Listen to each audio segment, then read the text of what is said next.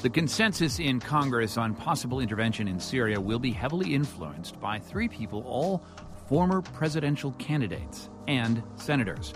John Kerry, now Secretary of State, former senator from Massachusetts, President Obama, of course, former senator from Illinois, and the man he defeated in 2008, Senator John McCain of Arizona. Todd Zwillich has been speaking to Senator John McCain. Both he and Senator Lindsey Graham had a face to face meeting with President Obama yesterday. You might have seen both of them emerging from the White House, encouraged by what they heard. Todd Zwillich caught up with Senator McCain and asked why. Because the president stated that uh, he would be, as a policy, increasing the capabilities of the Free Syrian Army by getting them the weapons that they need and uh, also degrading uh, Bashar Assad's capabilities to deliver chemical weapons, which would then degrade his ability to deliver any kind of weapon. so I think it was uh, it would be very, extremely important in changing the equation on the ground, and that's what we need to do. Right now, Bashar Assad is winning. We need the Free Syrian Army to win. Um, the Senate Foreign Relations Committee and the Senate voted three months ago to increase arms, as you've advocated. It really hasn't happened. I know you're aware of that. Why now will the president telling you we're going to do it? What's going to change, even though that was passed before? Well, that's why I've withheld my support to actually see what happens. You're right, not one single weapon provided by the United States of America to the Free Syrian Army is, has happened. They gave them a bunch of MREs that were about to expire. Uh, so it really has been disgraceful. Meanwhile, arms are flown in daily from Russia and from Iran. Uh, we're giving them a tremendous uh, uh battlefield advantage. There are a lot of unnamed to be fair, unnamed White House officials talking to correspondents, saying that what the White House really wants out of the situation, what they have wanted, is stalemate. A managed stalemate. Uh, Assad, of course, is an enemy, but he's a well known enemy. He's predictable. The Israelis know him. The elements uh, in the rebel alliance, if you can call it that, are unpredictable. Some are Al Qaeda. Um, do, do, you think that that calculation has changed within the administration, that a stalemate is now something they're moving off of, or is that still the policy? I don't know, but it's a myth to say we don't know who the Free Syrian Army are. They control a, a large area, they, and they're doing the real fighting. Al Nusra and the jihadists are trying to impose Sharia law in the areas that they're in. We know who they are. We can get the weapons to them. The Saudis have successfully. Um, and then uh, you ask about the moral dimension of this. You have to. Are we willing to sit by and watch uh, what has happened continue to happen? A million children are refugees, 100,000 killed, the conflict spreading to uh, Lebanon, to Iraq, uh, uh, to Jordan being totally destabilized. But most of all, do we want to sit by and watch this, this terrible massacres taking place without at least aiding the opposition? And by the way, no one wants American boots on the ground. But to be satisfied with the continuous bloodletting that's going on, I think flies in everything we believe in and stand for. The White House has sent a war resolution that was basically a blank slate, overly broad, and of course that was intentional. Mm-hmm. Give lawmakers a chance to put their stamp on it, color inside the lines, etc. What is that going to look like by the time it's voted on? Obviously, the president has told you that they're going to support um, something more than just a punishment. Yep. They're going to arm the rebels. Yep. What else will that resolution look like? Well, I hope it does not constrain the President of the United States. We cannot have 535 uh, commanders in chief. There's only one. And uh, if that resolution is too constraining, and I don't believe that it can be effective in anything but pinprick uh, cruise missile strikes, then I can't vote for it. Your own party uh, has a rising strain of, you've called them isolationist, you can call them non interventionist. Yep. in particular, the House vote is going to be a, an interesting uh, picture of the changing face of the Republican Party on these types of issues. Oh, I agree, and I hope to convince my colleagues on this issue and then on immigration reform. Uh, but you're right; they're not. If you the non-interventionist is a appropriate word, but that means that we abandon America's role in the world. Americans are war weary. Americans are skeptical because they have not heard anything from the president as to what our strategy and plan is. I think that the President of the United States should go to the Oval Office and talk to the American people directly and tell them what's at stake here and why he wants to have a congressional resolution.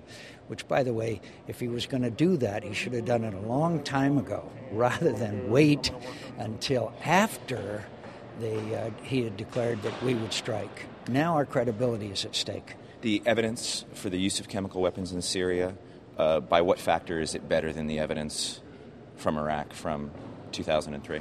I mean, you've seen all the intelligence, sure. you've had the briefings. Is it better evidence? Oh, it's, it's compelling and overwhelming. Just look at the bodies stacked up with no visible wounds. I mean, there's, I mean, there is no doubt about it, and it is vastly different from Iraq, where uh, the Secretary of State told the United Nations Security Council that there was indications of its use and that that it was there. It's a vastly different set of evidence.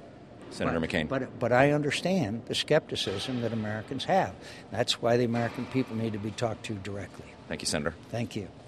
GOP Senator John McCain of Arizona speaking to Todd Zwillich. We'll be looking forward to events in Congress today, including hearings in front of the Senate Foreign Relations Committee on the president's request for congressional authorization for intervention in Syria. We'll be looking at that with Todd Zwillich, who also spoke with New Jersey Senator Robert Menendez, the chairman of that committee. Menendez and Zwillich coming up and some thoughts from you as well. Stuart Warren says anytime we have inserted ourselves into another country's civil war, we have made things worse for the U.S. and the combatants. As someone who lost family in the Holocaust, I am sensitive to what happens when good people do nothing when faced with evil.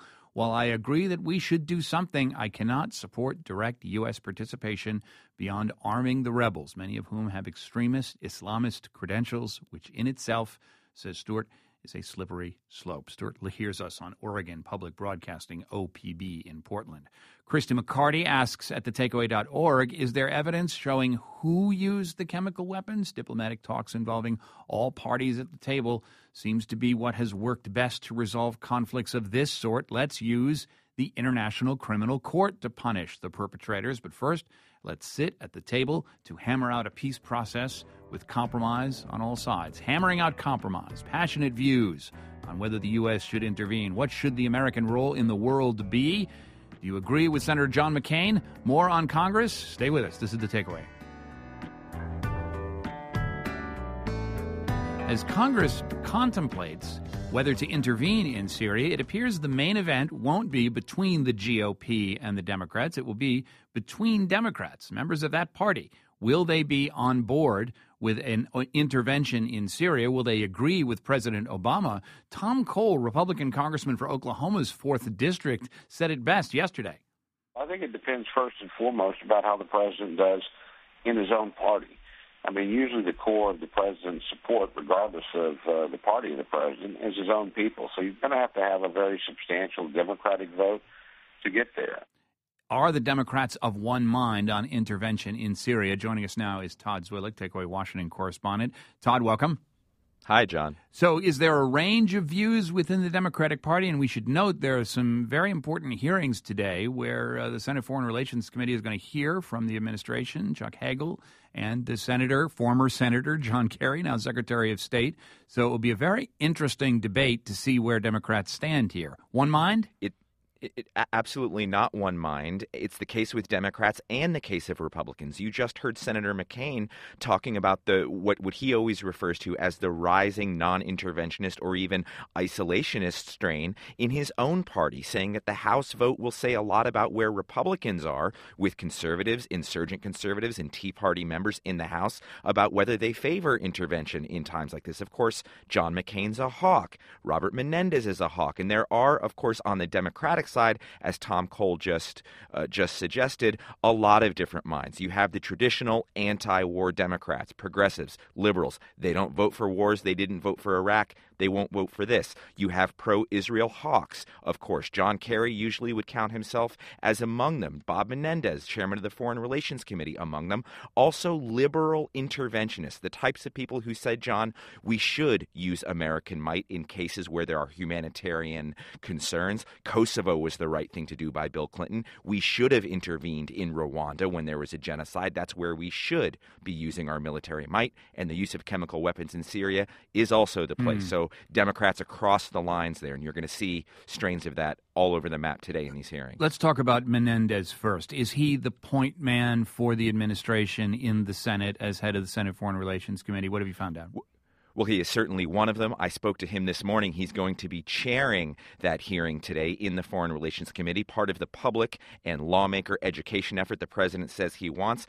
Uh, Bob Menendez is a hawk. He has been looking for increased U.S. intervention in Syria. He's passed amendments trying to arm the Syrian rebels, and I asked him what he would be looking like, looking for rather, in a strike against Syria. Listen. Our committee voted months ago, 15 to 3, in a bipartisan vote, to arm the Syrian vetted uh, rebels in order to give them the ability to fight for their own freedom. And it hasn't really happened. And, and, and that really hasn't happened in a way that I think is necessary. So, uh, but as it relates to the present set of circumstances, my view is that uh, it, this is uh, about uh, punishing Assad. This is about deterring and degrading uh, significantly his ability to deliver further chemical weapons against innocent civilians. However, in doing so, you actually significantly degrade the regime's overall ability uh, to fight. And so I think that that is a byproduct here. But from my perspective, in terms of the use of the authorization of force, what we are looking at is punishing Assad for violation of international law, for killing innocent civilians, and sending a global message that the use of chemical weapons in contravention of international law cannot stand. And that message is very important not only in Syria, it's important uh, in Iran, where the Ayatollah is watching are we going to ultimately uh, do what we say as he is contemplating his march towards nuclear weapons? It's also important in North Korea, as the dictator of North Korea says, how far can I get away with the type of actions that I've taken? He has a large chemical weapon cache. Do we send him a message? Do not even consider that. Those are just some of the examples of why this is so important to our national security. John, I also asked Senator Menendez what he wants from these hearings in terms of building consensus in the Congress, getting that vote, the 218 votes that they need in the House and the 60 in the Senate, and also getting consensus abroad. What does Israel think about a potential strike against a known enemy like Assad? It seems to me that uh, a consequence of what we do is hopefully to get Assad's patrons, uh, like Russia, to contemplate that the circumstances have changed dramatically inside of Syria and to seek the political uh, negotiation that we have sought from day one uh, and that the Russians uh, ostensibly were in support of. Uh, so, if a byproduct of punishing Assad for the use of chemical weapons and killing innocent civilians uh, is to degrade his overall ability and gives the Russians cause to believe that maybe we should ultimately end up uh, in a negotiation, uh, then that is that is a, a, positive result that we would like to see. My last question for you: uh, What are your discussions with Israeli officials like? right now. What do they want to see out of this situation? Assad is an enemy, but he's a known enemy. He's predictable. They know him well. Uh, a lot of things could happen that could lead to an unpredictable situation there. What are they saying to you about what they want out of this debate and a potential U.S. strike? I think Israel uh, would recognize uh, that as we are dealing with Assad, uh, that if uh, chemical weapons can be used with impunity, uh, then Hamas, Hezbollah might say, let's get access to it because the consequences uh, are non existent. Uh, or uh, if, in fact, uh, you send a message to the Ayatollah in Iran that, uh, you know, the United States bluffs, but at the end of the day, I can march successfully towards nuclear weapons, that is not in, I would believe, the security interests of Israel. Bob Menendez, their senator from New Jersey. Of course, the Israelis have not spoken specifically. We got the French on board in this uh, international consensus and the Australians. Who's against this on the, the House side among Democrats, Todd? Well, among Democrats, you have the strong and traditional anti war progressives. I spoke with Charlie Rangel, John. You remember him, 22 term uh, member of the House of Representatives. He represents Harlem in New York City and a decorated Korean War veteran. Says there are almost no circumstances in the current case where he would advocate going to war in Syria. Listen to Rangel. When you say we are going to war, who the hell are we? I think that when this great nation is being attacked or looks as though we're being threatened, all Americans should be prepared to pay some type of sacrifice it's truly unfair. I don't think there's enough evidence to declare war and and I never heard of what a limited war is anyway. So, Todd, it seems like some sort of principled debate among Democrats whether to intervene. With Republicans, will it come down to whether they're in a position to embarrass the president, to, to really say no to him, that will determine how Republicans vote? They seem to be sympathetic to the idea of using American military power here.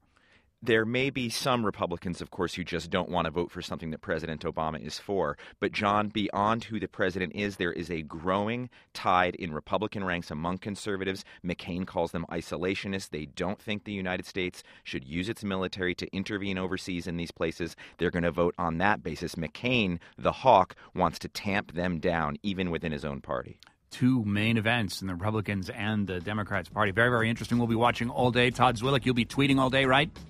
I will from the hearings. We always want to hear from you. Give us a call at 877 8 My Take. Find us at facebook.com slash the takeaway. Weigh in on this debate. Thanks so much for listening. I'm John Hockenberry. This is the takeaway.